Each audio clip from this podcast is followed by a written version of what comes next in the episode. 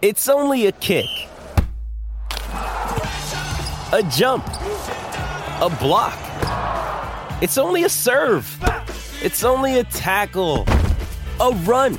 It's only for the fans. After all, it's only pressure. You got this. Adidas.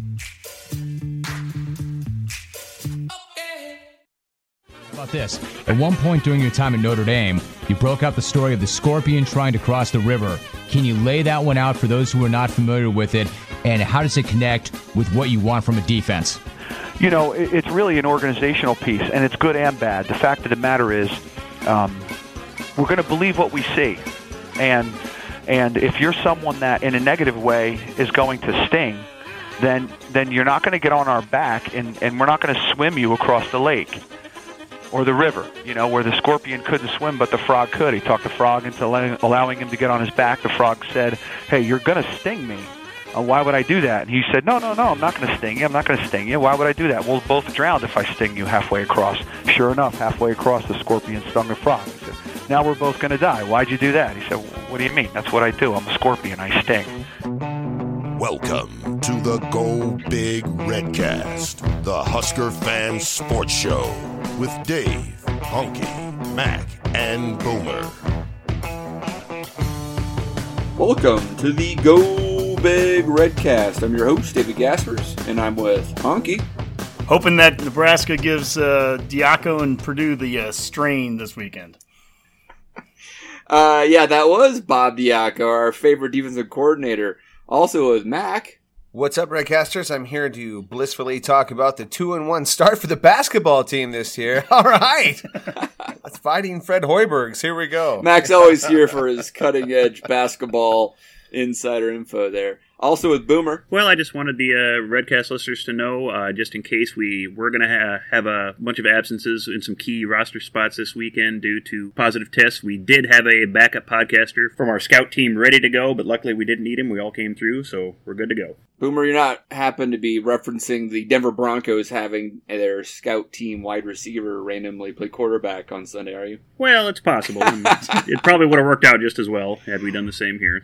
Yeah. As a Broncos fan, watching the starting quarterback go 1 for 9 for 13 yards and having your running backs take more snaps than him, it was an adventure to say the least. And hey, in fairness, he did complete 2 passes to the other team, Dave. Yes, that's true. 3 balls did not touch the ground.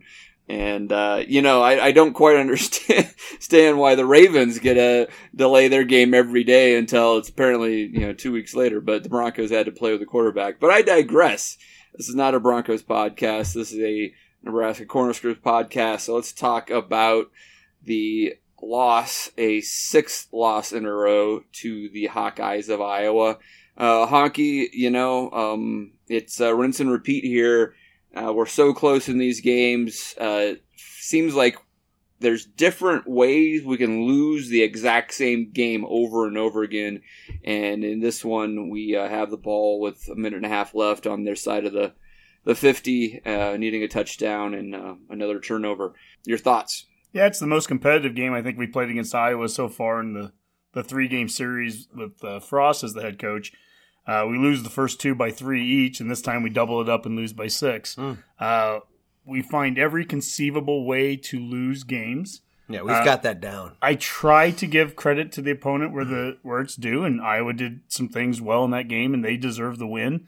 At the same time, the amount of unforced errors, from dropping punts to snapping the ball just wherever you want to snap it to, it just is absolutely mind-boggling. It just kills the team. It kills drives. We'll get into some of the discussion today on holding calls and not holding calls. I don't want to put all the blame on that yet. It is certainly a factor that we've seen now, not just in this game, but an ongoing factor. So, you know, we've got to get better. We can't blame things like that on the refs.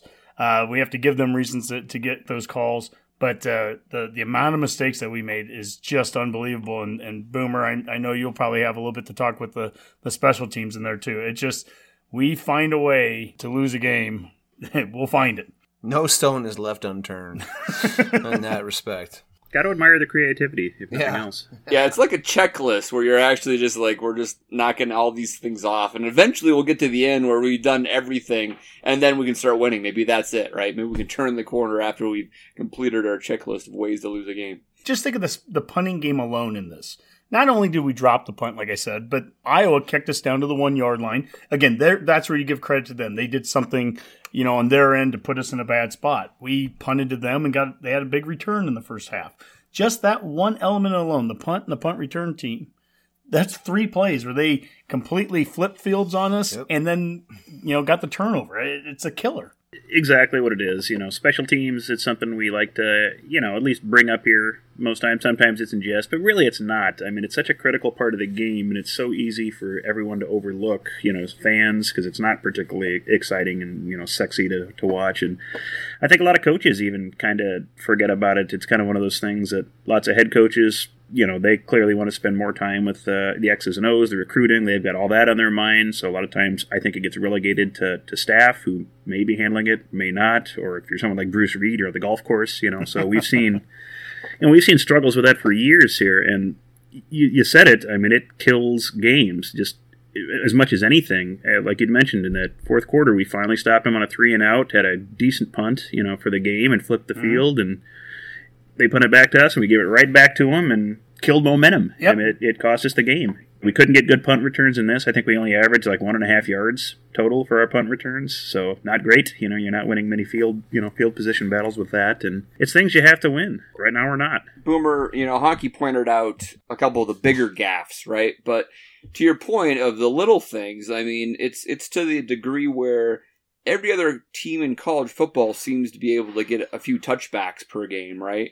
But, I mean, we are so fearful that we can't get touchbacks because for some reason we cannot get a kicker out of the 9 kickers we have on our roster to kick the ball through the end zone, that we have to pooch kick so we don't have Smith Marset return another kickoff on us. And so, I mean, Iowa was getting their drive started at the 32, 33-yard lines without any effort whatsoever, right? I mean, that's something that, I mean, it's just hard to believe we've yet to be able to fix that. Yeah, and that's just another thing. Like you say, when you're starting in your 32, you don't have to go that far to even get yourself in field goal position with a competent kicker. So, again, you're just ceding so much of the game at that point, and it's just killers. So that's something that needs to be fixed. Probably too late this season, but yeah, because that's by strategy we were doing that, because we didn't feel like we could kick the ball deep enough to keep Iowa from potentially breaking one. And that's really frustrating that we simply just don't have someone on the roster that can kick that far. You know, I joked during the game that our kicker is more consistent at hitting the 30 with that pooch kick than Dave and I are hitting the yellow greens at Topgolf. It's unbelievable. I mean, he can just drop it on the 30 every time.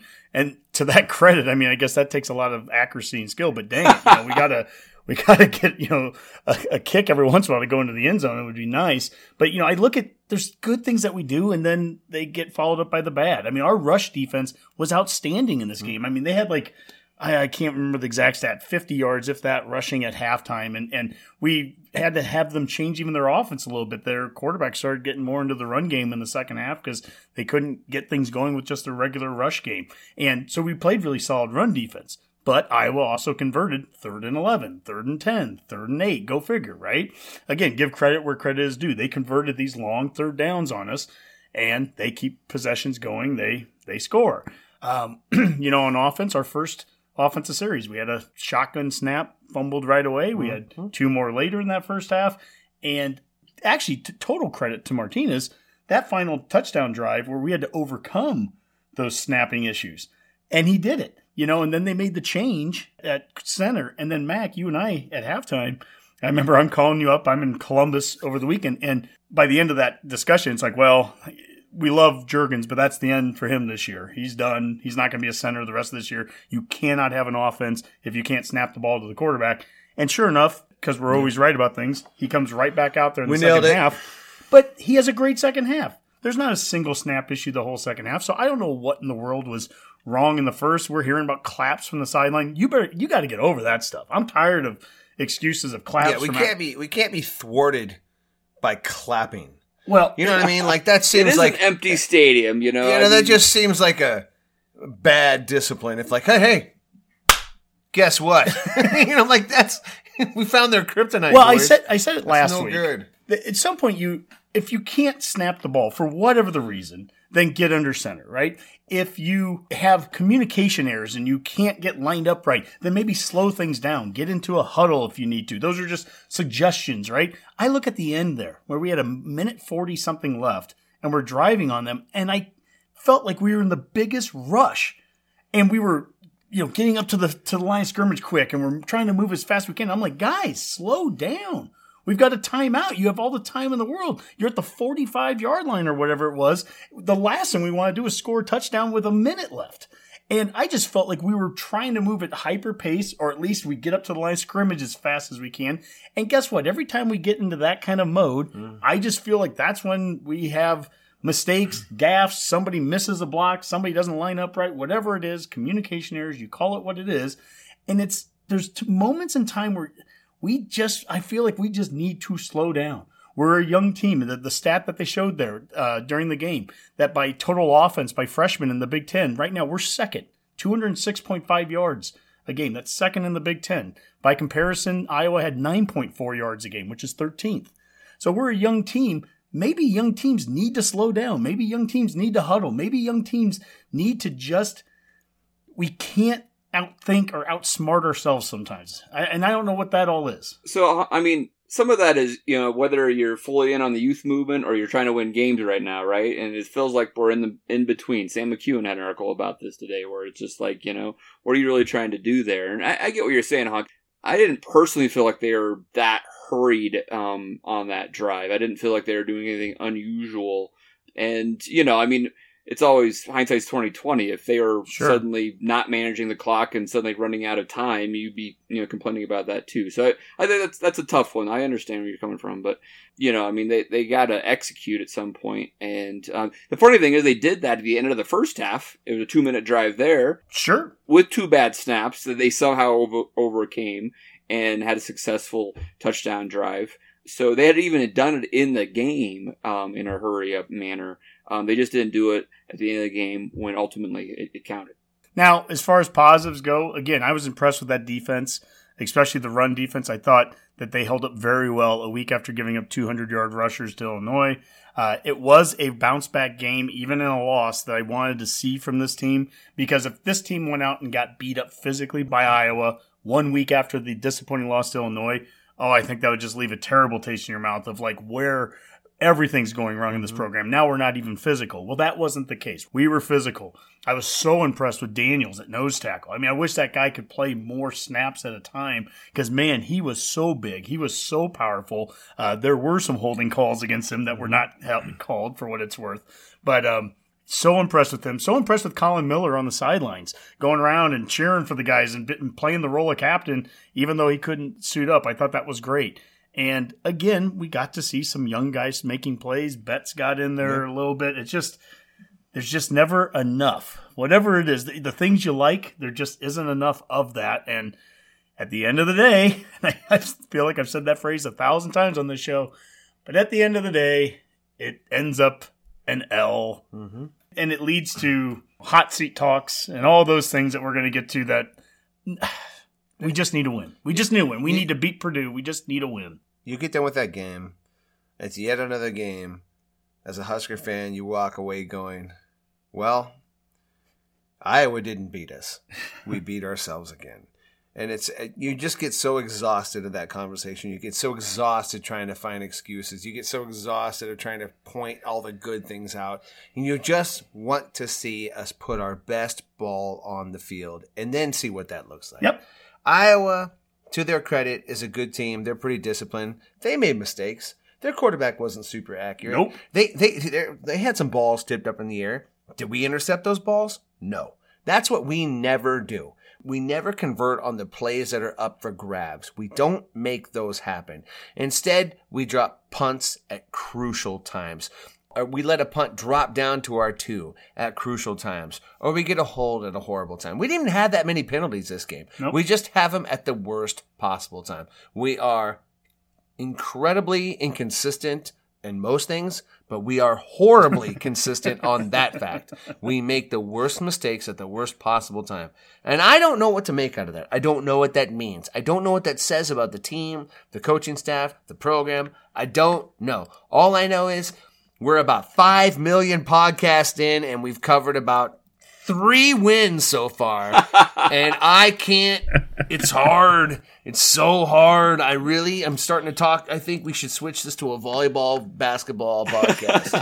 I really am. Well, let's. We'll talk a little Husker basketball, I think, later in the show here, but let's go ahead and put on our scarlet-colored glasses. And now, scarlet-colored glasses.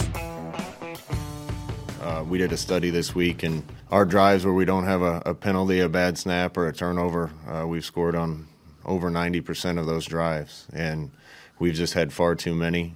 The snaps last week hurt us. 4 or 5 of those, when you're only getting 63 plays in a game, is about 10% of your offensive snaps, and it puts us behind the 8 ball, puts us in 3rd and longs. Cam cares as much as anyone on the team, so he wants to get it fixed, and we'll do whatever we have to make sure that we're getting it better. All right, we're putting on our scarlet-colored glasses, talking all things Husker football, and let's take a look at this world of social media, Honk. You know, what are people talking about the Huskers? Well, Dr. Petey, Derek Peterson, we've been on his show, the Varsity Club podcast, a couple times, and he threw out, I thought, an interesting thing today on Twitter. In terms of preventing touchdowns once opponents reach the red zone, the Huskers' defense ranks 21st nationally, which is out. You know, I think that's really pretty good. Seems high. Definitely an improvement on previous years. Problem is, in terms of scoring touchdowns once we reach the red zone, NU offensively ranks 125th nationally. Boomer, I'm not a math magician, but 125th doesn't sound very good. No, it's really not. What are there, 127 teams, I think, in Division I? It might be up to 130 these days. Yeah, maybe 130-ish, somewhere around there. So it's not good. It's not what you want. But at least we can make up that with explosive big plays, so you don't even have to mess with the red zone, right? No. I guess on one side we see progress, right? The defensive side. The bend don't break, right? Yeah, the bend don't break isn't breaking. Or at least leak a little. And then on offense, we're having problems. And the audio that we heard coming into Scarlet-Colored Glasses, Frost talked about how we score in over 90% of those drives where we don't have the fumble snaps or the big penalty. But if we're finishing 125th nationally, that's telling us that we're having too many drives that are having all those things. That's absolutely right. And it's maddening. I mean, the Ben Hart hold, for example, was really frustrating, right? That was an important drive. Adrian rips off a big run, right, Mac? And you see the replay and you're like, he didn't even need to do that, you know? And it's just so frustrating. And the fact that we have, what was it, 10 holding calls against us already this year? Yeah. In five games, something like that? That's crazy. And we don't have one opponent having a holding call on them against us. It is maddening, but it feels like they're all self-inflicted wounds, right? You know, that's another piece of social media there. That was from our friends over at the Huskies. You know, talking about through 5 games, 341 plays, we've been called for 10 holding penalties. In 377 defensive snaps, NU opponents have not been called for not one single holding penalty.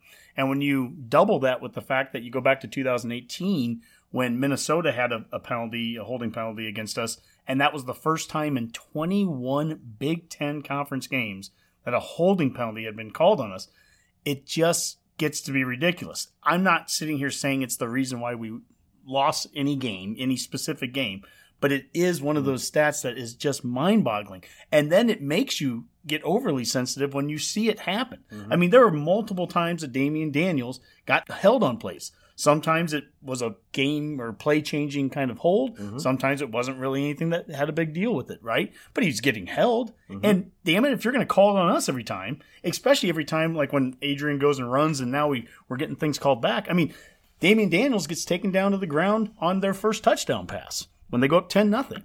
Could it have been called a holding penalty? It could have. Did it have to be? No, but I guarantee goddamn tell you, if it happened to us, it would have been called a holding penalty. I am at that point now. And a week ago, after coming off the Illinois game, where we had 8 points taken off the field, a touchdown and a 2-point conversion to holding penalties, that I've seen the other teams do exactly to us. The exact same plays. I can come and find similar things where they just didn't get called. So do we beat Iowa if holding calls are called? I'm not. Yes. I'm not, oh, sorry.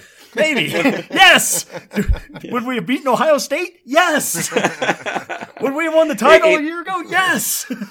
Hey, Mac, from a X and O standpoint, from a coaching perspective, it'd be my understanding that we would likely send things into the Big Ten officials every week on saying, hey, here are calls we think you got wrong or right or that, and, you know, explain how this didn't get called, etc. Do you think they're doing that on that, or is it just Big Ten's got a big mute button on us right now? They won't even listen to us complain about, you know, us getting a holding call. And because the question I guess I have is, does somehow these teams do a better job of disguising their holds that they get away with it? I guarantee that Frost and company are sending the cut-ups of that to the Big Ten.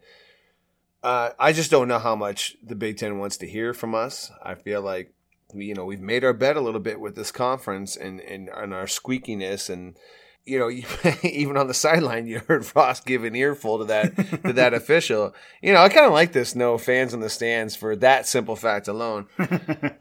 Yeah, you know, look, and people will say, you know, be better and these calls won't affect you. And I agree. But right now we're not better. We're marginal.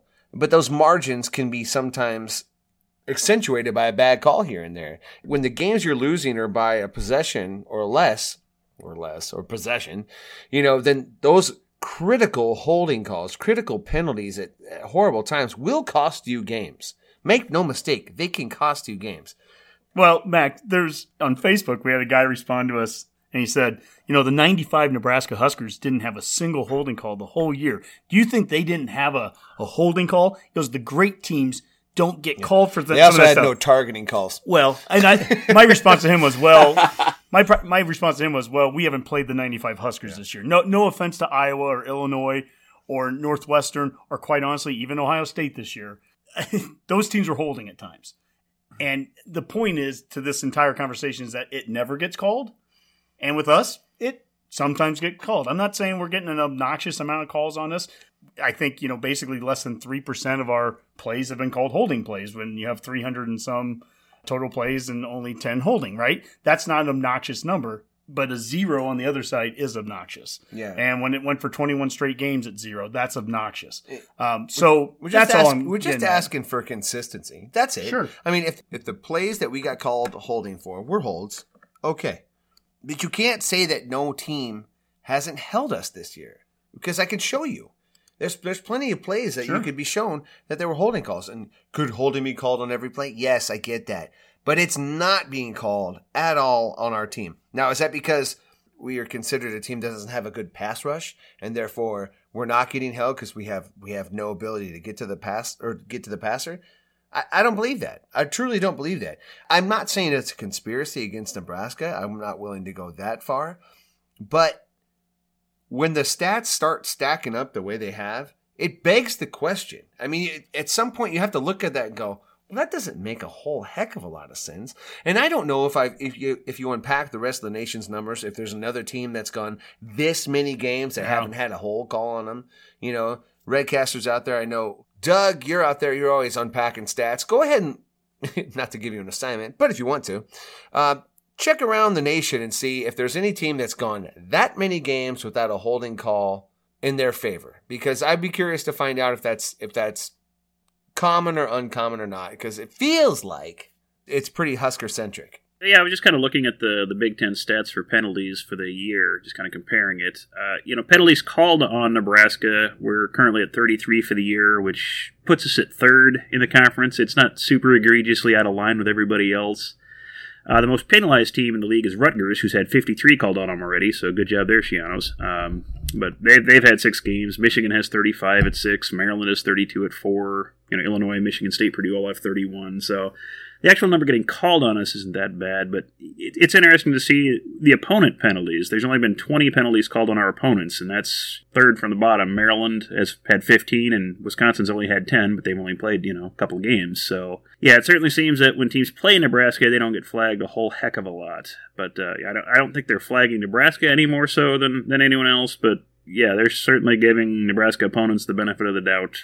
I would tend to agree with that. At the service, I don't necessarily think we're getting called for penalties that aren't there. I mean, the holds, you know, it's 50-50 on some of them, but for the most part, I've seen the holds that they call us for, I would say that they're there. And but I'm specifically talking about holds. I mean, we obviously have made some penalties. That late hit out of bounds that Reimers had in the first drive was ridiculous. I couldn't believe he hit that. I was waiting for that hit to be on the kicker.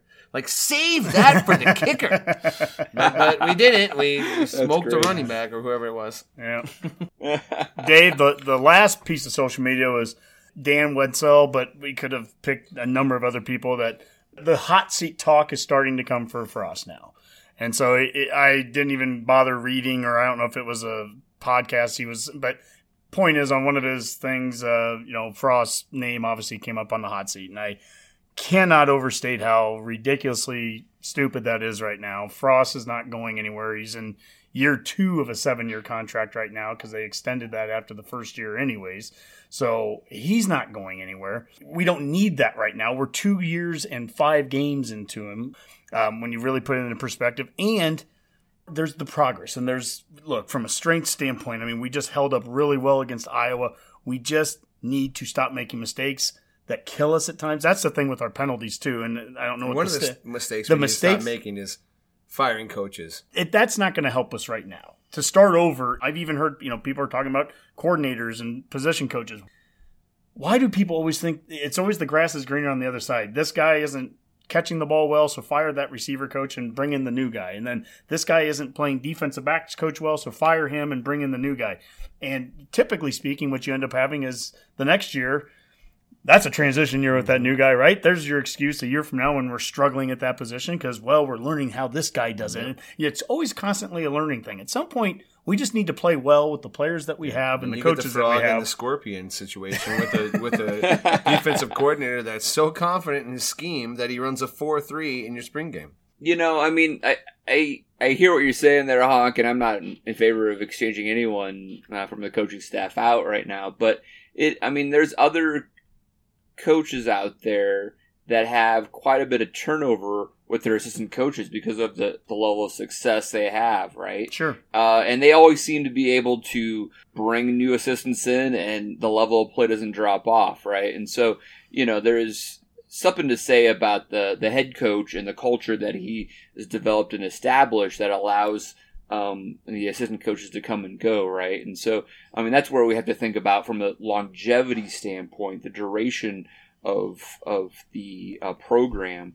It needs to start at the top and that stability, and then the other coaches, and that all plays itself out. You can have different philosophies on that. I mean, look at two of the most successful programs there are right now, Alabama and Clemson. And from a coaching staff continuity perspective, you couldn't have two different philosophies. Mm-hmm. I mean, Saban burns through coaches, you know, just like crazy, right? Mm-hmm. But then you look at Dabo, and Dabo has done everything he can to keep that staff and that continuity together. I mean, Venables, you know, is a $2 million plus a year defensive coordinator that could have been a head coach 5 years ago if he wanted to, and he has stayed there. And when I look at between those two examples, let's just say Saban and Dabo, and can Nebraska choose a philosophy to pick? I would pick the Dabo one every time. I've seen it work here, obviously, under Devaney and Osborne, a continuity of things, coaches that stick around year after year. I think that's important from a recruiting standpoint. We're going to talk in a second here about roster management and losing some kids, and especially now we're losing kids from a very concentrated area of the country, it seems, an area that's 1,500, 2,000 miles away from here. I think having a staff that sticks together and really solid relationships formed with coaches, especially in their 500-mile radius, I think it's important to have that kind of consistency year in and year out here as opposed to switching out coaches here, you know, year and year and year again. Yeah. I'm just thinking in Nebraska's specific case, that's what I'd want to see. If I was at USC or if I was at Texas or Alabama, if I was at a school where I had every 5- and 4-star kid just, you know, tripping over our door because they're so close, maybe that's a different thing. But in Nebraska, I think that continuity is important. We got to stop with the hot seat talk. And I get all the frustration out there. But if it's coming from Twitter, I mean, I'm just going to start treating Twitter like a spoiled child. I'm not going to give it any attention. And in 10 minutes, it's going to get over it and move on to the next thing. It's just not worth the time. And frankly, Frost is the right guy. He's the right guy right now. And everybody sees all the struggles and everybody has good points to make about discipline and this and that. And it's not just offense, but it's defense and the special teams. And I get all that too. it is just pointless to start talking about hitting the reset button on all this crap and doing this all over again. I'm not interested. We're not going to find a better guy right now that's interested in this program, especially if we detonate it after the third year of bringing home the savior of the program. Go find that guy and sell that story. I've had angry Husker fans on social media respond to us, our show, where it's, well, you're just defending this guy. You'd be firing him if it wasn't Frost. If it wasn't the Nebraska guy. I'm like, who do you think we are? We're a fan podcast, for Christ's sakes. Like, we're as big of fans as you guys are. We're just fans. We're not getting paid to do this separately. We're not employed by the athletic department. We're not getting paid? Yeah. We're not employed by the athletic department to do this. We're as big of fans. We're spending more time on this, I guarantee goddamn to you, than you are.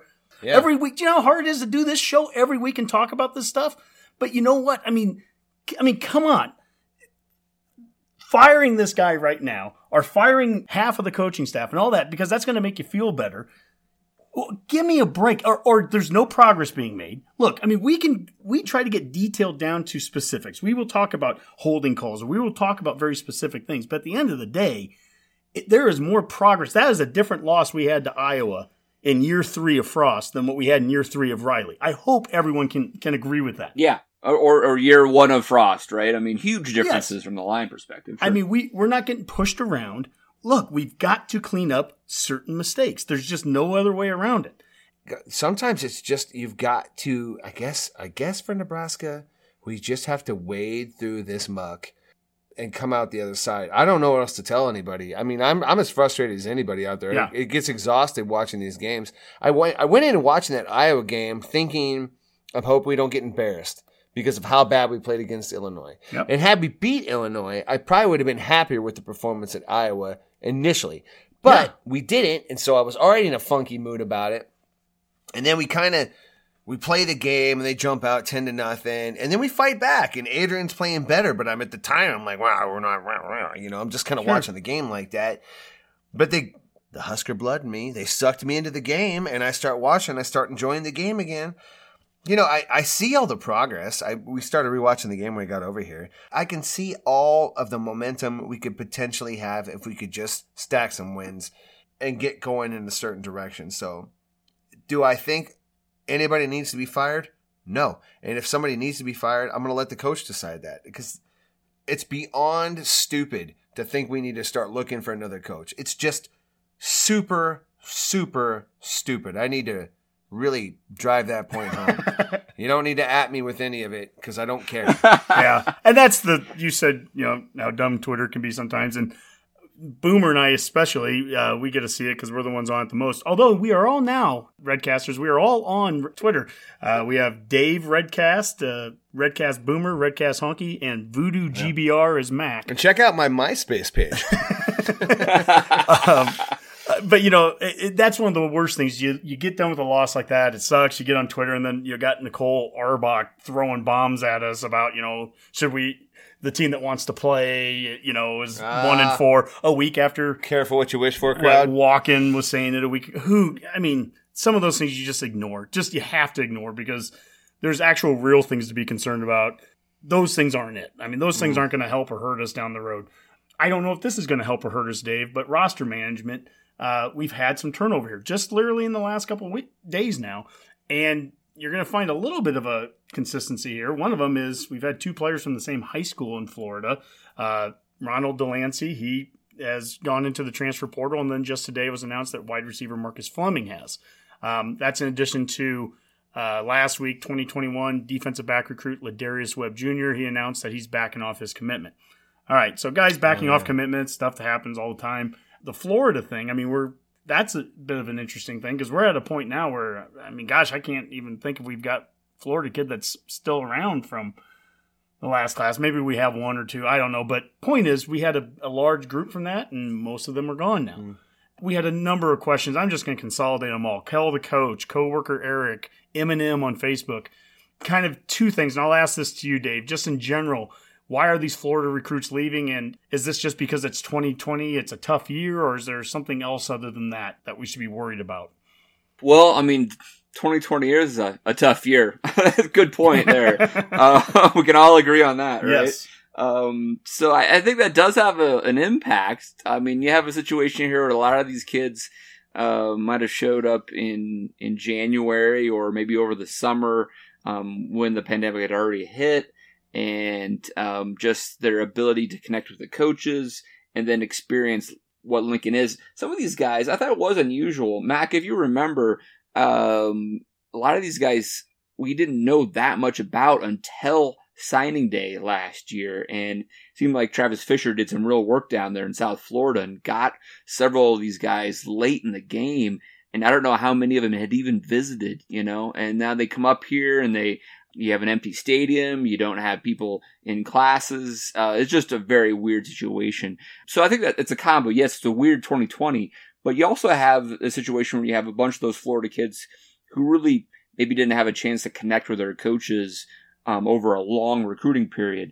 One of the Florida kids that are still in the program, Tamon Lynam, was an early commit in the 2020 class. That's the signing in December 2019 class, however you like to call it these days. He was in that class for a long time, and he's still here, right? The other guys come in late, and it's a different story. So I think that's a big part of it, is how strong of a relationship they have with the coaching staff. I think that's a great point. You know, Mac, we have a question here. Kel the Coach asks, do you think coaches should change up their approach to recruiting? And is there something that they can be doing different? You know, he mentions that this is a small sample size, but, you know, that we're having some trouble, it seems, to keep those Florida guys here. And, you know, do we keep hammering down there, or do we try to spend some valuable time elsewhere? I mean, I get the concern with the number of Florida players that we've had issues keeping on campus. You know, your first year is a transition year, and you're going to lose a lot of those guys anyway. The second year, we're not super successful, and now we've got a pandemic. And the pandemic throws a whole bunch into it, right? You're now miles and miles away from family. It's not easy to travel. You're not interacting with the student body. There's nobody in the stadium. You've got your games cut down to nothing. It is challenging. And if you haven't had a chance to connect or with the team the way you normally would, it's going to be more difficult. I think some of it is, and that's not just Florida guys. I think it's just kind of the way the recruiting works these days. And this isn't an indictment on young kids. It's just the way that we, you know, as fans have demanded information. And by demanding information, we kind of turn celebrities into these high school kids before they've done anything. And so you create these kids that, I don't want to call them entitled, but, you know, when you're the man and you're shown that you're the man on your recruiting trips and, you know, you've got your stars behind your name, you expect things to happen quickly. And I feel like a lot of these guys, when they get to a place, don't realize how actual difficult it is to play college football. And it's a culture issue too. You know, you come from Florida to Nebraska, it's a different game. We're getting closer to the colder time of the year. You're going to have issues with that too. Do we need to change our approach to how we recruit? I wouldn't say that we don't need to. I mean, yeah. I do think also if you look at this most recent recruiting class, we kind of have. I mean, we've got a lot more regional depth in this most recent recruiting class. Maybe that's out of necessity because of the dead period's been so extended. Sure. But you really need to vet these out-of-state kids, particularly the kids in the South or maybe in the you know, the West Coast, you know, and say, what are you interested? Are you interested in being recruited? Are you interested in playing ball? And are you interested in getting better? You know, like, and that's easy to say, sure. You know, and I'm sure in the recruiting trips, they probably say the same things, but it's hard to bring a kid from big cities, from the coastal, you know, states and bring them to the middle of America when you can't even show them the advantages that Nebraska really has, which is a full stadium and a rabid fan base and just like this passion that goes into Husker football. That's all been taken away from it. I'm willing to put this 2020 class as a one-off, although at the 2021 class, it's going to be weird for a few years, guys, because we're going to have people committing this year that haven't been to the university they're committing to. The transfer portal is going to be the wild, wild west. We're not going to be the only university dealing with this. So maybe we can reap the benefits of picking some guys off the transfer portal. Yeah, and I don't know, in general, the transfer portal stuff, as time goes on, we'll see. There's a few Joe Burrows out there, but there's a lot that aren't. In fact, more times than not, it's crazy how we see kids, I don't care if they were 3 or 4 stars or whatever, they leave and they end up going somewhere else, and they go to a Florida Atlantic, or they go to a Group of 5 somewhere, or they're not that successful. I mean, look at J.D. Spielman. The guy could have stuck around here his senior year and literally walked away with some records in the record book. It's not as easy just transferring somewhere and just playing, right?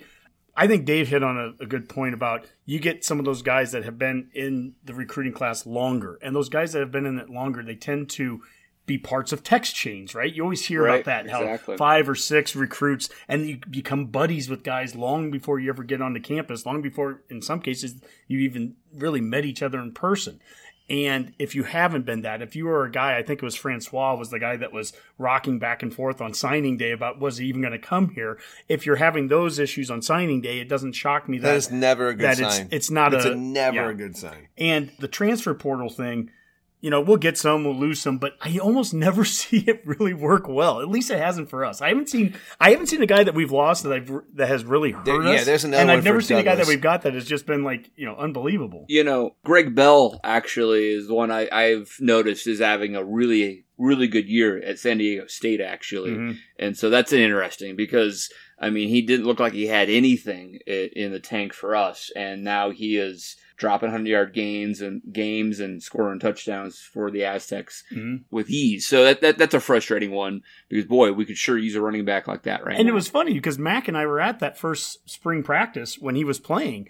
And I remember we watched him go out there, and he didn't look fast. He didn't look good. Mac and I kind of shook our head at each other. We're like, this was the #1 JUCO in the country?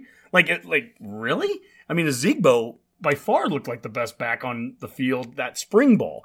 And that only became truer as we went through the spring game and then into the season. I will say one thing from a strategical standpoint, and this goes back to being in a 500-mile radius, but I really do think that we need to keep hitting on Kansas City and St. Louis for some of that skill talent. I think it does reduce some of the cultural change when you're from an area where you can drive home, when you're from an area where cold isn't the first time you've seen snow, those kinds of things. St. Louis is a mystery, though, for us for some reason, right? We've been trying to crack that forever. 100%. And that really is, if we can get into St. Louis, if we can get a foothold into St. Louis, whoever the next coach that we get, because of attrition or whatever, if we could get some kind of foothold in St. Louis, there is so much talent in that town. Yeah, that's where Kenny Wilhite's from. I know they try. It's not a. We've tried, and for some reason there's just Ohio State's big in St. Louis. Sure, and that could be the reason. Well, it doesn't help. Yeah. It doesn't help. Trey Bryant though, he was from St. Louis, and that guy was on pace to be a very good player for us until his knees ran out of cartilage. And it's not just St. Louis. You think about KC. We used to really dominate getting kids out of that area too. Yeah, Ryan Held, fantastic KC athlete. But Mike Rucker, was obviously from St. Joe area and everything. Well, a couple years ago we were closing in on, what was it, Isaiah Simmons, the linebacker that was from Clemson, and ends up going to Clemson and ends up being first-round pick. Now, would he have been a first-round pick if he came to Nebraska, or would we have played him at linebacker, or would we have found a way to – just like Joe Burrow would have won a Heisman if he would have come to Nebraska. Exactly. But the point is it's important for Nebraska to get back into those areas too. This is where I've had a guy ask me, is Frost met your expectations? And that's a loaded question because – if you're literally leaving it just wins and losses, no. He has not met the expectations. My expectations can go through the roof so quickly. But my expectations of a lot of things, I have a lot of expectations. One of them, I don't want to see a team getting pushed around on the field. And for the most part, I think he's met the expectation of getting this team to that point. I don't want to see kids just leaving the state because we're not offering them. He has met that expectation. I was told that the walk-on program is dead and can never be alive again because kids will never give up money to have to pay to play. Well, my expectations have been met with that. But when it comes down to wins and losses, and that's ultimately what is most important, yes, that expectation has not been met yet. It is funny when it boils down. It's wins and losses. People talk about how much we want this culture and how important the walk-on program is and how important in-state players are. But really, it's just wins and losses. Yeah. That's really all people care about because we've nailed every as far as Frost. He's nailed every other metric, right? We're getting stronger. We're getting bigger. Nutrition. Doug Ellis is in here and – it's everything except the wins and losses, and that's really all that people care about. And I'm not arguing. I agree. Sure. But Jim Ross, former Nebraska assistant under Devaney, he was with Devaney at Wyoming. And Devaney won games there, and he won games playing Wyoming kids. the fans loved him. When he left Wyoming, he could have been the governor of that state. What was funny is Jim Ross, I remember watching a thing where he talked about, you know, Devaney goes, well, that's great if you win. Now, if you lose with Wyoming kids, they'll fire you just the same. And that's the truth, right? I mean, at the end of the day, I think Frost is building the program in all the ways that we have said all along we want to see it get built. We just need some wins, guys. And that starts this weekend. Honestly, it starts this weekend with Purdue. We just need to get wins under the belt, get losses and that taste of that loss out of our mouth. And we just need to win some games, finish the season strong. Yeah, and it's out there. And now, Nebraska ball. Yeah, I thought that the starting group that we had the other afternoon against North Dakota State just put up huge numbers with plus minus, those lineup shifts that we have out there. Those guys were outstanding with that. So you can see it. They're developing a nice chemistry. We've had good production. Kobe Webster gave us a couple really good games out there. Ivan, still needs to finish better, but he's given us good minutes with his body. The other player off the bench, Shamil, has given us a couple really good games as well. Those really eight, I guess, that we're playing right now, especially in the two wins that we've had, everybody's given us nice contributions. All right, well, welcome back to Nebraska ball. We're going to flip the roles a little bit here. I'm going to be the MC for this part here, host. So Dave can get back into his rightful spot of being the basketball expert on the show. Boomer will throw in some unbelievable statistics like he usually does. And Mac, I know, is going to talk about our wardrobe that we wear. Ugh. So, don't get me started. We're 2-1. We've got a game tomorrow night against South Dakota. Brady Hyman, former Husker player, will be suiting up for the Coyotes. Is that correct? But we're 2-1. We've made it through three games. We're starting to see a little bit of the new guys on the court. And what's your impressions, I guess, so far? Yeah, well, I am looking forward to the game tomorrow night. We are 12-point favorites over those Coyotes of South Dakota. Been favored in all three games, actually. We took care of business against McNeese State handily there. That was a 100-point performance. Came out the next day. That was Thanksgiving versus Nevada. A little better competition. And Nevada had learned a few things from, I think, watching the McNeese game, the game tape, and defended us a little bit better, kept us from actually getting to the rim quite as easy, and we didn't hit the three-point shot as well in that game. Going 9 for 41 from three-point range wasn't a recipe for success against Nevada. That is what I'm saying, yes. 9 for 41 is not good. Is that from the free-throw line or the three-point line? That was the three-point line. Okay. We looked a little tired in that game, though, I felt like, in the second half. Could not pull it out. We had it tied, and ultimately gave up a three-point shot, very difficult shot over Delano Banton, and then Banton couldn't make a three in return. So we lose on Thanksgiving Day, but come back and take care of North Dakota State on Saturday for a 2-1 start. So, a whole new roster, right, Honk? I mean, you have to learn all these faces all over again. Obviously, that's something tough to adjust to. I was a little disappointed that we didn't have barely any carryover. Really, it's mainly Thor and Ivan who contributed to last year's team that's still on this roster. But it's been a big upgrade in talent, and I think they fit Hoiberg's offense really well. It's going to be really interesting to see how these guys gel over the next couple of weeks because Big Ten play is right around the corner. Yeah, I think the stat was we had 20% of our scoring offense back from a year ago. Basically just with Thor and Ivan, to your point. But there's some interesting characters that we have now on this team. Teddy Allen out there, he's never met a shot he didn't like. That guy will shoot it from anywhere at any time. And, and he's aggressive. And, some of these shots I think are going to fall that he's had missed so far. And he's going to get better at the free throws. He was a 90% shooter in JUCO, and he hasn't started off that hot yet. But as aggressive as he is, he's going to get some fouls on him this year. And that's going to open up some opportunities. McGowan's, the defense that he plays, we're three games in, but I mean, I'm seeing like bits of Cookie Belcher and, some of those. That's a good comparison, Honk. I like that. Oh my gosh. He is all over whoever he's covering. And I mean, he's a very active guy. He's very disruptive, gets some steals going. So it'll be fun to watch him, but it's Lat Mayan. I'm trying to think with him, Dave, how do you compare his play to maybe a former Husker? Cause I don't know if there is one, but I'm looking at a 6'9" dude that came out right away in that first game, makes his first two or three three-pointers. It's kind of the thing that we're wanting to see, right? A big guy that can stretch a defense and can he's playing underneath as a five on the defense, but on offense he's shooting the ball from outside. Yeah, no, it'd be hard to find someone immediately that fits that. Wes Wilkerson, maybe? I don't know. I'm really stretching there. Yeah, huh? Brian Conklin? Yeah, because he's 6'9", really lanky. Actually, I've been pleasantly surprised with his all-around game. I thought maybe he was just a three-point specialist. That's all he was going to do. But he actually can play defense and go down and actually get a few rebounds as well. So when he's on, he is really on. If he can get his feet right and get squared up at the basket, he's going to hit a lot of those shots.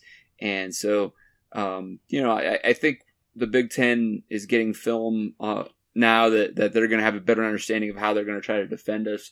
And we'll have to continue to evolve the offense a little bit. It won't be quite as easy that first game against McNeese State when we take on a Wisconsin or Iowa or Michigan State, top 10 type teams. Mm-hmm. But a lot of promise. And I think it was the day before the opener where they announced that Derek Walker was going to be suspended for like the first 16 or 18 games, whatever, something that was more than half of what this shortened COVID season is going to be. Yeah. And I just think of Boomer when I was reading that, like Boomer just saying, that's the most Nebraska ball thing that could possibly happen, right? That's the biggest Nebraska ball headline you can have. Guy gets suspended, right? Boomer, what's your take as we've made it now through the first three games, the first weekend? Well, it's been enjoyable to watch. At least it's generally a fun style of basketball. They legit had a shot to be 3-0, to start the season. Nevada was a winnable game. It was there. They just a few things didn't fall for us. And, the next two games coming forth should be winnable. So, it's a nice start to his season. There's a lot of things I've seen from the team so far that I've liked. You guys have hit on a lot of it. I like the fact we have, was it 5 or 6 players that average double digits a game scoring, so we have a lot more options than I think we've had in the past. We're spreading the minutes out a lot more among players. Some of that's probably just trying to find guys the right role who meshes well, but we're not solely dependent on just a handful of guys playing 30-plus minutes a game. We have a little more depth to kind of rotate some people in and out. So there's been a lot of good things to see so far in this season, and it's enjoyable, and I'm looking forward to see where it keeps going here, especially once we get to Big Ten play. Yeah, and to your point there, Boomer, there's been some interesting lineups. One of them where they had Mayan and Ivan and Delano on the court at the same time. Three guys that are 6'8" or taller. I mean, I'm trying to think the last time that we really had those kind of lineups available to us too. So there's some interesting matchups that we can do. We've got some guys that can make some shots. It's kind of a fun game to watch right now. I'm going to hand this over to our fashion consultant and Mac. I know you had some questions about the uniform selection this year in this young season. I mean, what are your thoughts on that? Clearly, Adidas did not get the memo about our increased length this year on our roster, because the shorts have gotten like John Stockton short on us. And the shoes don't even match anything. And the jerseys are ridiculously tight. And it's not that we're ridiculously big, but I'm like, I just don't understand what Adidas is trying to do. It's like, they got that confused with our women's roster or whatever. Do you ever just think they put the interns in charge of, like, Nebraska uniforms and alternates and stuff? It always just seems to be they wake up that morning and, oh, no, those uniforms are due today kind of thing. Yeah, it's just a bad look. It's just a bad look. We look weird out there. But, athletically, this team is kind of interesting. Delano Banton's kind of a fascinating prospect in himself. He's long. He's got the ability to shoot a deep ball, but he's also got some ability to penetrate. He's a good passer. He's got long enough length on his arms. The length that we have is making it a little bit difficult to get the ball into the paint, which is kind of nice to see for a change. We're still a little weak down low, and we're still pretty bad on the free throw line. But I'm hoping some of that stuff turns around. Right now, you can kind of see this team is starting to learn how the roster gels, what lineups work best with each other. You got Webster out there going, and he's able to kind of penetrate and shoot. Yeah. I like him. Yeah, he's not bad. He's not bad. Mm-hmm. McGowan's has got the ability to be kind of a showstopper in some ways. He's got some explosive athleticism, heck of a defender, and an alley-oop threat all the time. You still see with Ivan. He's gotten slimmer. He's gotten maybe just a skosh more explosive. but he still needs to finish at the basket. You know, this team is a work in progress, but when you watch the press conferences and you hear Fred talk about this team, you can hear the excitement in this team. We've got active hands on defense. We're ready to run. We're finishing at the hoop. That's one thing I have. In transition, we are finishing at the hoop. You know, like you were saying before, with Teddy Allen hasn't met a shot yet that he doesn't like taking. That kid will take it to the hoop. Yeah, he's not afraid. For some reason, he doesn't look athletic. He's kind of I would put him in the husky category in terms of body type. That, yeah, exactly. Well, we all have. He has great body control, though, Mac. But like he put one high up off the glass that went in, and he's just somehow he gets a shot off and it goes in. This team it's been fun to over the Thanksgiving season, and you know the Husker loss to Iowa. It's been something to kind of dive into and enjoy. I'm looking forward to it. I'm telling you right now, Redcasters. Yeah. I'm willing to jump on the basketball bandwagon. I need some good feelers because after we lost to Iowa, it was time to decorate the house for Christmas. And I was so down. I was like, I'm just going to let the joy of my children's Christmas spirit lift me up and try to take me out of my doldrums. And then after that, we won a basketball game. So things were kind of turning around. So thank you, Fred Hoiberg. Yeah. Thank you, Doc Sadler. Thank you, Delano Banton. Yeah. You know, I'm excited. Thank you, Believe in Fred, by the way, because I hit him up. I'm like, hey, bro, who do I need to look at for this team? Who's exciting? Who's somebody I need to pay attention to? And he basically listed off like 5 or 6 guys, which is good in itself. So I'm happy about this. After this baseball season? Yeah. Bolt? You know, Honk, I like Mac's enthusiasm there. You know, the thing with the team that I think is going to be really interesting to see how it plays out over the season is the fact that they were finished 13th or 14th in the conference, right? And you're watching those games to Mac's point there, and there's 5 or 6 guys you're just thinking, wow, this is a pretty good team. But, I mean, I don't know where they're going to finish in the Big Ten, but if that's the 13th best team in the Big Ten, that's going to be one heck of a conference, right? Yeah, I think that the talent is definitely there. And you mentioned the length of Delano, and Dave, you talked about how Nevada made that three-point shot over him. I mean, that was a contested three-point shot with a long, lengthy 6'8" dude with his hand in his face. Again, that's one of those ones where you give the other team credit and just say, my gosh, you made the shot, you know, good for you. But yeah, I'm with you, Mac. You know, I was frustrated after that Iowa loss, and we decided to drive to Nebraska Furniture Mart and buy a living room set. Good job. So that's how we deal with it. In the Honky family, that's how we deal with it. We all deal with grief differently, you know. But it was cool to see, you know, Hoiberg's always been kind of notorious for his inbound plays. And like you finally seeing some guys who can pull the trigger on some deep shots and make those things work. And we've got some guys that can penetrate this year. It could be pretty fun. I guarantee you we're going to put some scare in some teams that we wouldn't normally put a scare into. And like some good teams, you know, there's a chance to have some fun this year in a basketball setting that we haven't had in a while. Like I'm going to be at the game tomorrow night. Humble brag. But, you know, I'm going to go get to see him in person. And I'm excited to do it because we've got some athleticism. And one thing I like too is, I'm a big post-game press conference observer, and the body language and the attitude of this team and the pressers has been good. And they seem to really enjoy each other and playing with each other. And we're so early in the year, like that could play dividends going forward. And you know, in a COVID season, we don't know. I'm like clearly in the college football year, it's been weird, right? It's been a very weird year college football wise. There's no reason to think that couldn't transition into the college basketball season too. So who knows? I mean, we could do some damage, and I'm for it. You've got mail. Hi, mailman! I can't believe I'm going to be a mailman. What's in the bag? A shark or something? Mail time. Mail time. Mail time. Mail time. Mail time. All right. Well, as usual, we've had a lot of mailbag questions coming in, so let's get to them right away. First one, I'm going to send to Mac here. This is from Sal Vast on Twitter, and he sent us a lot of questions, about 4 or 5 of them. I'm going to try to kind of condense them as much as I can. But his first one was, why does NU have a problem dealing with talented players? We recruit these talented 4-stars, and then they don't play them for a couple of years, or while other programs of every level can find ways to get those guys on the field right away. No wonder these recruits leave. Ooh. So we'll start with that, and then he kind of has a couple of follow-up ones. But your thoughts on, do we have a problem dealing with these talented players? I get why he would say that. I could see who you point to and say, this guy didn't play, this guy didn't play. But I might point to a Wandell Robinson and say, yeah, he did play. And I would point to an Adrian Martinez and say, he did play. You know, like Maurice Washington too. Yeah. Maurice Washington. I'd say, a Ty Robinson. He's played. You know, that we've had guys that have played.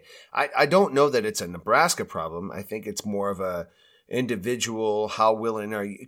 Listen, because you're a four-star doesn't mean that you're a guaranteed superstar. There's an attitude, there's a work ethic, there's a desire to learn and get better that has to go along with it. And it's easy to point the microscope at Nebraska and find all these guys that didn't work out. But I would bet that if you went to Alabama, if you went to Clemson, if you went to any other team, you would find guys that also didn't work out. But it doesn't matter at those programs because they've got other four stars and other five stars backing them up. I get what you're saying. I'm not willing to say that we can't get four-star talent on the field early in their career. So to kind of follow up with that, let's get specific to offense. He asked about, does Frost need to give up play calling? You know, I worry that he isn't giving full attention elsewhere, and no fear of failure isn't applying to him sometimes. Specifically, he gets into the, is this offense a run or pass? Is it pass to run? Do we need to recruit a true passing QB to make this offense work? Okay, well, there's a lot there. No, I don't think he needs to give up play calling just yet. What are we on offense? We're a mess. We are an absolute mess right now on offense. We're not snapping the ball well. We're not running the ball well. We're not passing the ball well. So do we need to – if we had a true passing quarterback right now, we'd have no offense because the only offense we've had right now this season has been the quarterback running the ball. That being said – this last game, we went 21-25 for passing. So yeah, that's Adrian was 90% by himself. So I mean, there's and Adrian. That's not the first time that's happened. You know, Adrian's had good games passing before. It's got to be a blend. It's got to be efficiency. And there's a lot of things that go into that. Listen, the funny thing about this team is when it all comes crashing down, it seems to happen almost all over the place. Special teams, defense. Running game, passing game, wide receivers, tight ends, inside line, you know, like it goes all over the place. So no, I don't know that we need to get a true passing quarterback. And if that was the case, we would have kept Tristan Jebbia and been fine. You know, you need a dual threat quarterback to make this offense potent because you have to respect that zone read. Yeah. Well, and I think you brought up a good point too with the snaps. I mean, it's every play starts with that snap. Yeah. And we've seen enough of them. Be low, high, someone's clapping and we're snapping it too quickly, whatever it is, you can't have a good play if it doesn't start off right at the beginning, right? And I think that leads into the offensive line. That's our next question from Jack Erkey.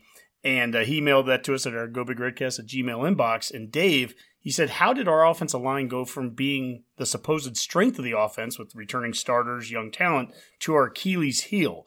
And, you know, he talks about all this, the holding, the false starts and the bad snaps, the blown protections. So he's wondering about the issues that we have there. I guess I'll just leave it at that to you. It's, has it become our Achilles heel, or is it just maybe not meeting this high expectation that we had coming into the season? I'll leave Boomer to answer Greek mythology there, I guess. But, I think it was our hope that it was going to be a strength of the offense. I don't know if it was proven as of last year, right? And we felt it was going to be a lot deeper. And that still probably plays out a little bit because we have seen a couple different guys come in and play guard and et cetera. So there's more depth on that line. But they have struggled at times. There is no doubt. I mean, and that's a bit of the youth movement, right? We intentionally moved Matt Farniak, who was established as a tackle, into guard. And that is different, right? And maybe we underestimated how hard it is to transition from tackle to guard. But he has missed some assignments, a very important one there in that last drive against Iowa that cost a big sack and turnover. And Ben Hart has been called for holdings. Juergens has been called for holdings. Piper had the false start. So all those guys are really young. Ben Hart and Piper have barely played. Typically in a normal season, because this would be the second game into the Big Ten season, right? You know, we would have had three non-cons and then this, and you know, we'd be just expecting Ben Hart to be rounding into shape, right? He's a redshirt freshman. So maybe we overestimated how quick some of these young guys would come along, and also maybe overplayed ourselves a little bit with moving some position guys around. It has been a bit of a problem, especially in this last game. Let's see if they can redeem themselves over the next three, though, right? I mean, we can see progress. The year's not over yet, and we can hopefully maybe establish a better run game, which would then just make everything easier for the rest of the offense to work. Yeah, I mean, Piper has clearly taken over a guard spot in front of guys like Bo Wilson and Hickson that are veteran players that had many starts before him.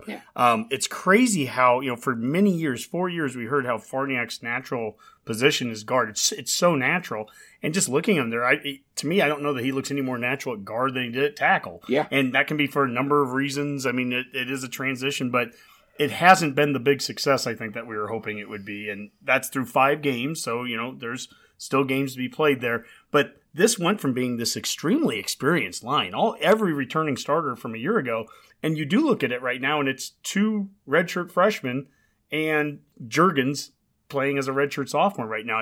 It's become a young line all of a sudden, which there goes the youth thing again, right? Mm-hmm. Yeah. Well, let's go to the next question from Douglas Taverdi. And you referenced him earlier, Mac. He likes to send us some very detailed, long emails, and we appreciate it. Doug, you keep sending those. We appreciate them. This one was a long one, too. He gave us a lot of examples, but this is for Boomer.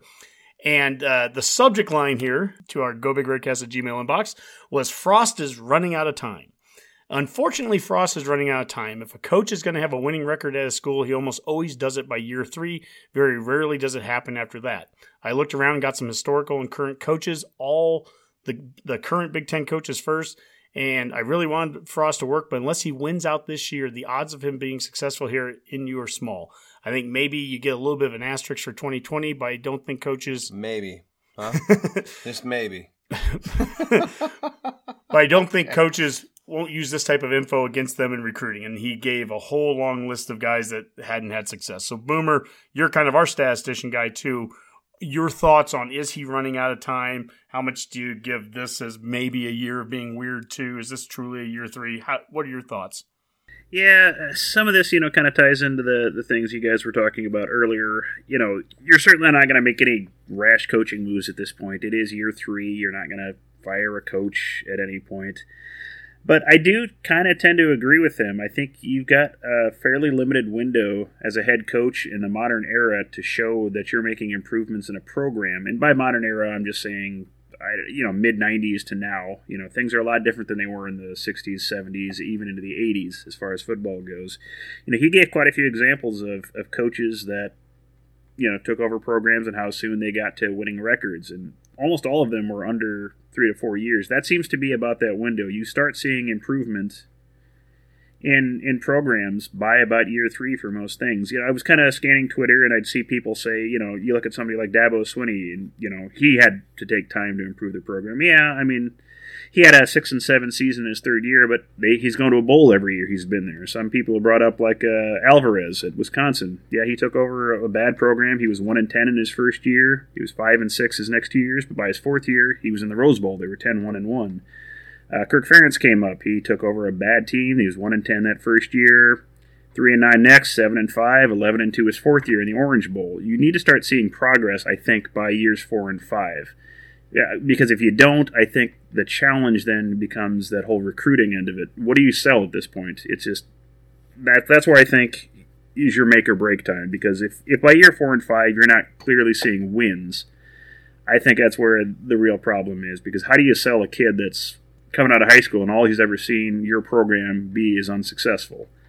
And I think that's probably where that kind of cutoff is, and that's why year 4, you know, next year for Frost is key. You've got to show some sort of improvement. I think you've got to be winning these games that we all say we should win. Would you say Frost is on the hot seat then? Not this year, no. But I think by next year, if we're still having these same conversations, it starts coming up in 2 years if we're still doing this, yes. But you would still say he was the right guy for the job. I think he was the best hire you could make at the time. He was the smart hire. He was the ones that fans wanted, and he had success at UCF. So there was nothing wrong with the hire, just sometimes they don't work out, and that's what it is. I was trying to think of this earlier. Hey, can you guys think of a coach, like, say, from the mid-'90s till now that took longer than, say, 4 years to turn a program around? And I don't mean, like, taking a Duke from, 3 wins to a 6-win team consistently. Somebody that's taken a bad team or a questionable team and turned them around, but it took them longer than, 5 or 6 years. Can you think of any? Well, I think it's difficult when you talk geographically. If you're taking a team like, say, on the coasts or in the South, where the recruiting hotbeds are a little bit bigger, versus when you're talking about Nebraska, which was a traditional blue blood, but has a geographical maybe disadvantage because of where we are in America. I don't know. I look at somebody like Matt Campbell. I mean, he was 3-9 his first year at Iowa State. He's had 8-win seasons years 2 and 3. I mean, that's not a recruiting hotbed. No, how good is the Big 12 though? Well, again, I mean, how good is Iowa State? I mean, no, but how good is the Big 12? Yeah. How good is the Big 12 when they get boat raced in the college football playoffs? Well, they do by everybody. So it's like, how good is the Big 12 versus how good is the Big 10? I mean, if we were in the Big 12 right now, would we be doing better? Would Frost be doing better in the Big 12? That becomes a whole different argument too. Agreed, but my point is, Iowa State's having a pretty good run right now. I would grant you that, but I mean, I just don't know that. We talk about Nebraska being unique all the time, and yet we use these overlying stats to apply to us, and then say we're running out of time. Yeah. I don't know that I buy into that, and I also think it's a dangerous game to play, which we've already been playing for the longest time. I think Doug actually in that email mentioned that Schiano, in his first time at Rutgers, took 5 years to finally get them over the hump. So, and honestly, Boomer, you just mentioned that. I mean, it was the 4th year for Alvarez, 4th year for Ferentz, 4th year for Dabo that made a big change. So you could say that we're still there, and hey, we could potentially still be 500 or above this year. So let's not give up on year 3. I mean, yeah, there's time, but you need to start seeing that. I think that improvement here. But I would guess that the one thing I would just add here, one other thing, Honky, and I'll throw it to you, is that I think recruiting-wise, the switch, and this was Frost's very first year, moving it from February to December, made that 2018 class a bit more of a throwaway class. We lost a class there that in a year before that, he would have had 2 months to save that class, and he really didn't. And that, I think, has a big impact. And I would like to see all the coaches that are trying to transition from that year and how that slowed the development of their program, I guess. So I think there's a lot of factors here. We're not even in a full year 3. This is absolutely a weird year. It's an asterisk year anyways. But at the end of the day, he needs to win now. He needs to win this weekend against Purdue, who he's gone 0-2 against. We aren't losing games right now because of recruiting. We're not losing games because of we're losing games because we're dropping punts and we're snapping the ball bad and we're making some very fixable, errors. And I don't care if it's in the Big 10 or the Big 12 or whoever. I don't even care about the conference right now. That's not winning football. When you have 9 turnovers against Illinois in 2 years, you're going to lose to Illinois, and Illinois would be bad in any conference. And so that's a problem that has to get fixed. But I absolutely believe that we're seeing the progress. He's doing the right things. At some point, doing the right things have to show up on the scoreboard. And if they don't, I don't know that we can keep having this conversation in year 4 and 5. I don't have my phone with me, so I can't look it up as I'm asking this.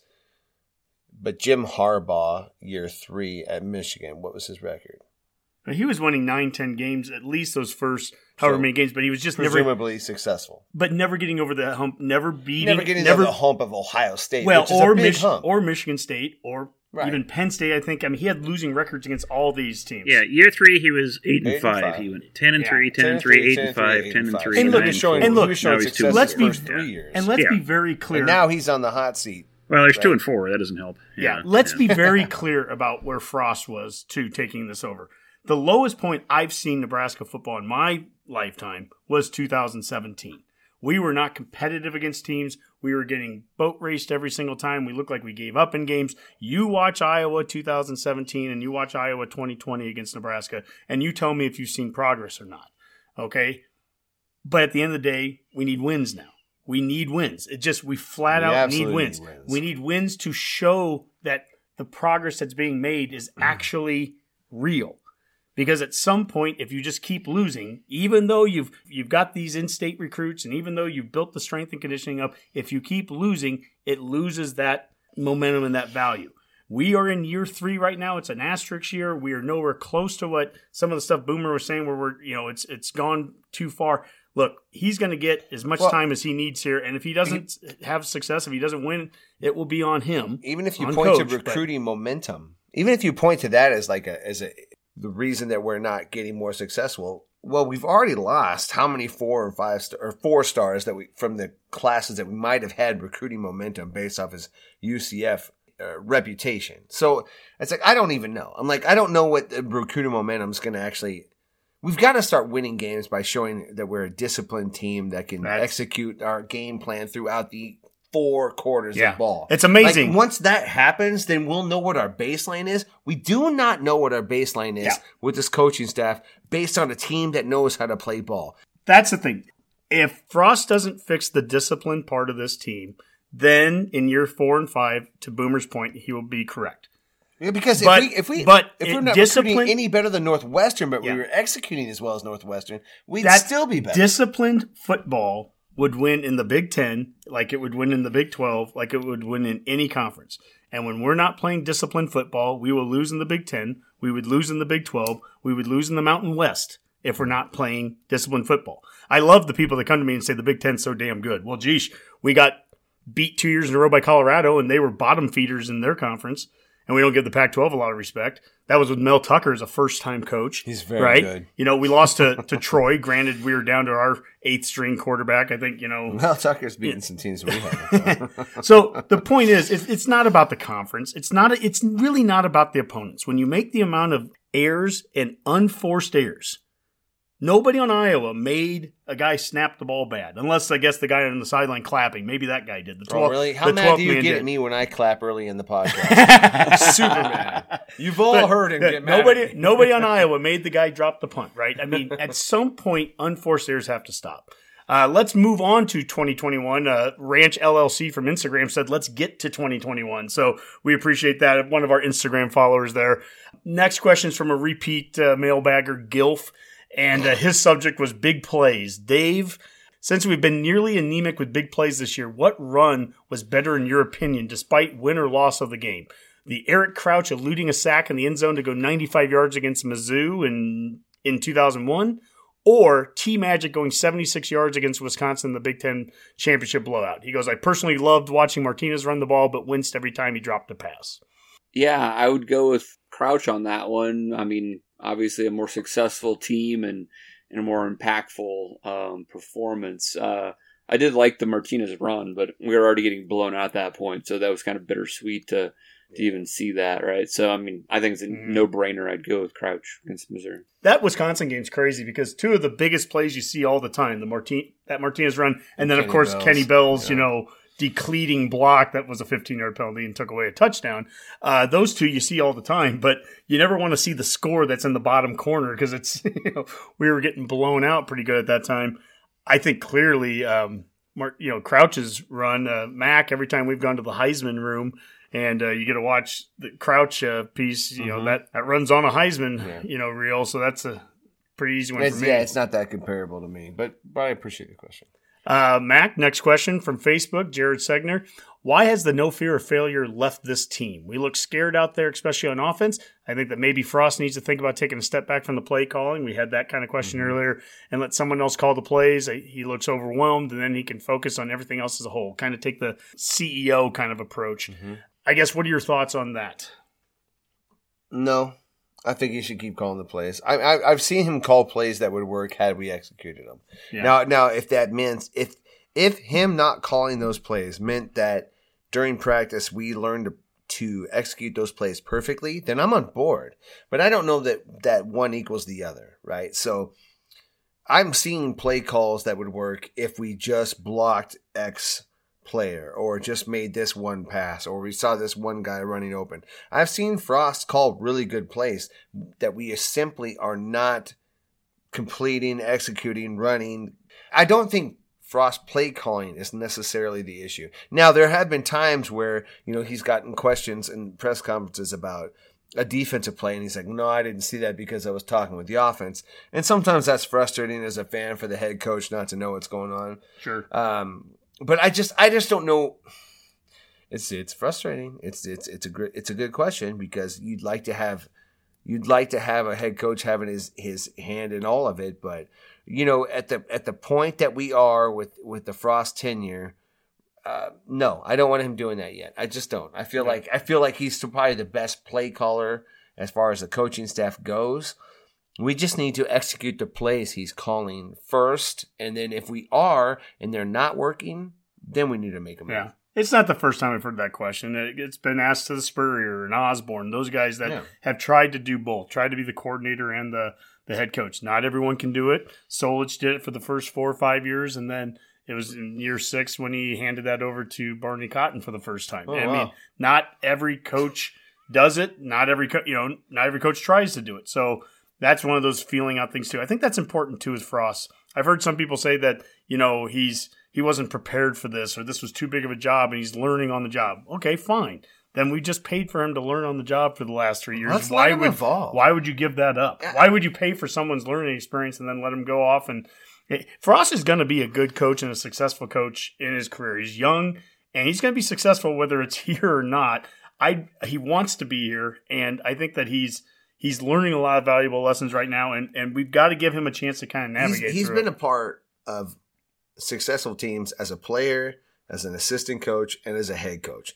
It's not like he's lost the ability to identify what good play is. Yeah. So I just think that gets overstated. Like, oh, the game's gotten too big for him. Yeah. You know, he's the head coach now. It's the Big Ten. It's completely different. I understand that argument to an extent, but you're talking about a guy who's dedicated his life to football. I'm not buying that just yet. I'll go back to one other question that we had in Boomer. It was the one about the how long should a coach have? And just think of the school that we just played, Iowa. They've had 2 coaches since 1979. In both cases, very different scenarios. Hayden Fry took over a horrible Iowa situation in the 70s. And obviously it took him a couple years to get things going. And then he built them up to where they're winning Rose Bowls. They were having a lot of success. And by the end of his career, he left them in a very bad spot, similar to what Frost took over. And guess what? You get Ferentz comes in, and he fixes them, but it takes the 2 or 3 years. They only won 1 game one of those first years, and 3 wins the next year, right? And he gets them to where they win a bunch of games 3-4 years in a row. And then guess what happens about year 10, 12, whatever it was? They go 4-8. Mm-hmm. Did Iowa fire the guy right after going 4-8? No. And guess what? It's probably a pretty good thing, because look at Iowa's record, and look, they haven't won titles, and that would be the first thing that Nebraska fans would love to get snarky with them at. But in terms of winning games, especially by Iowa standards, they've won a ton of games since that 4-8 season. And so the point is, we love to fire coaches, man. That's become Nebraska's thing since 2003. Mm-hmm. We got to stick with something. And we're sticking with someone who cares deeply about this place. He's doing the right things. It will show up. This is not a hot seat podcast at all.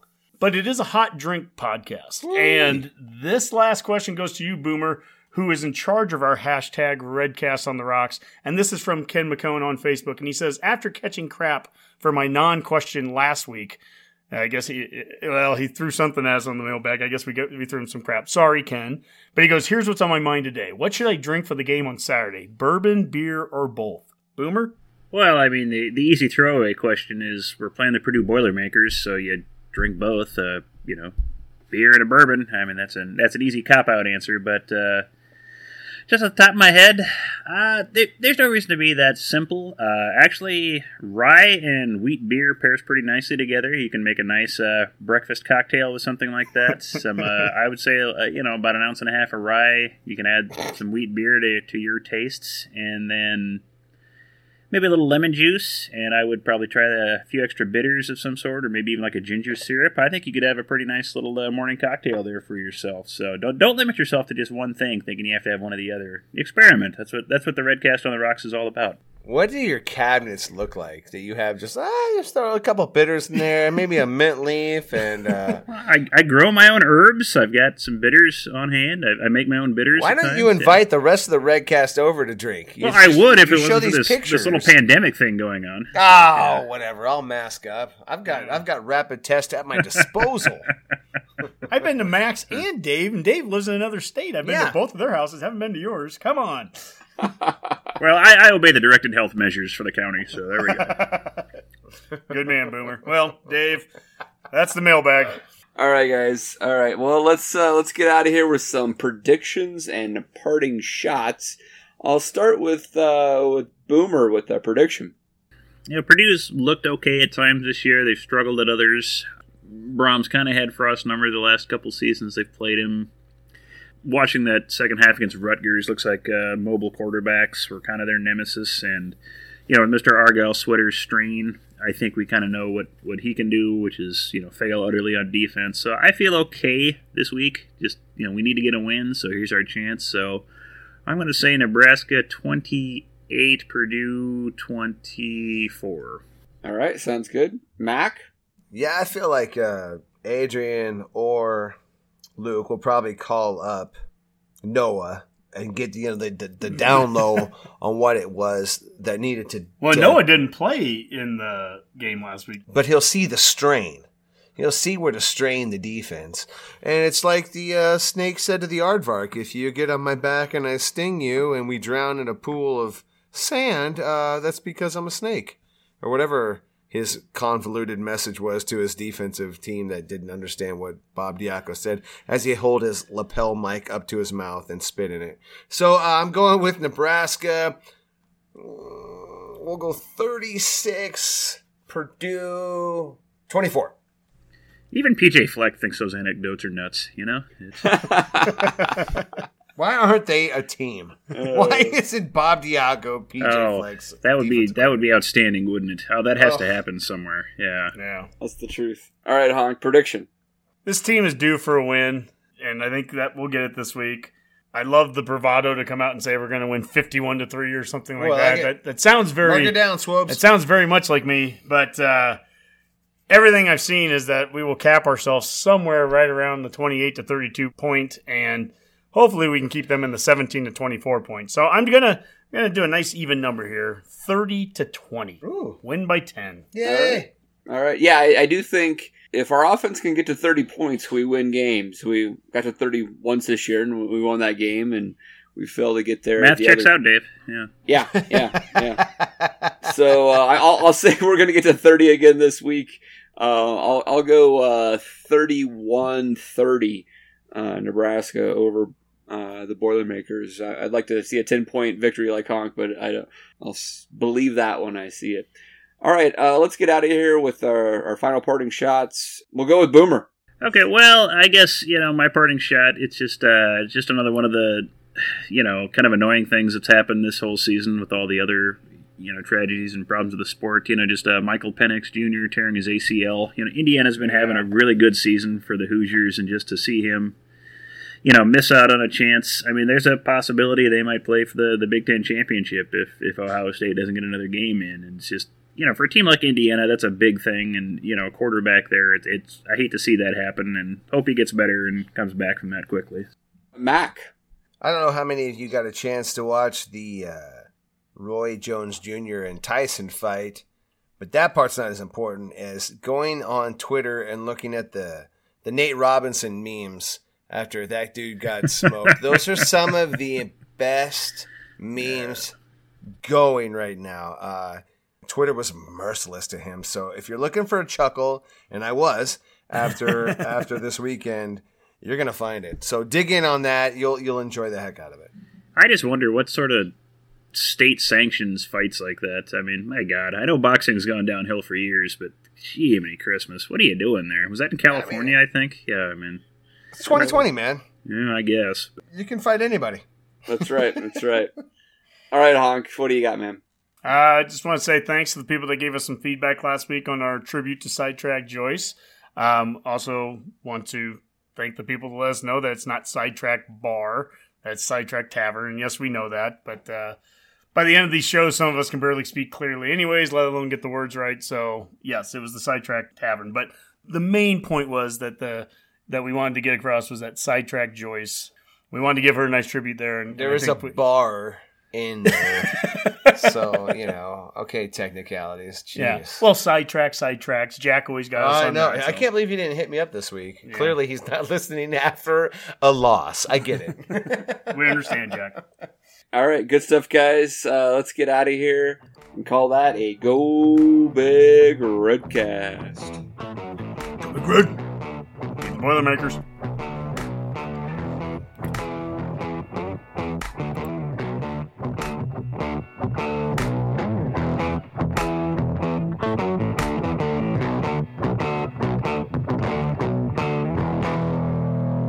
A Huda Media Production.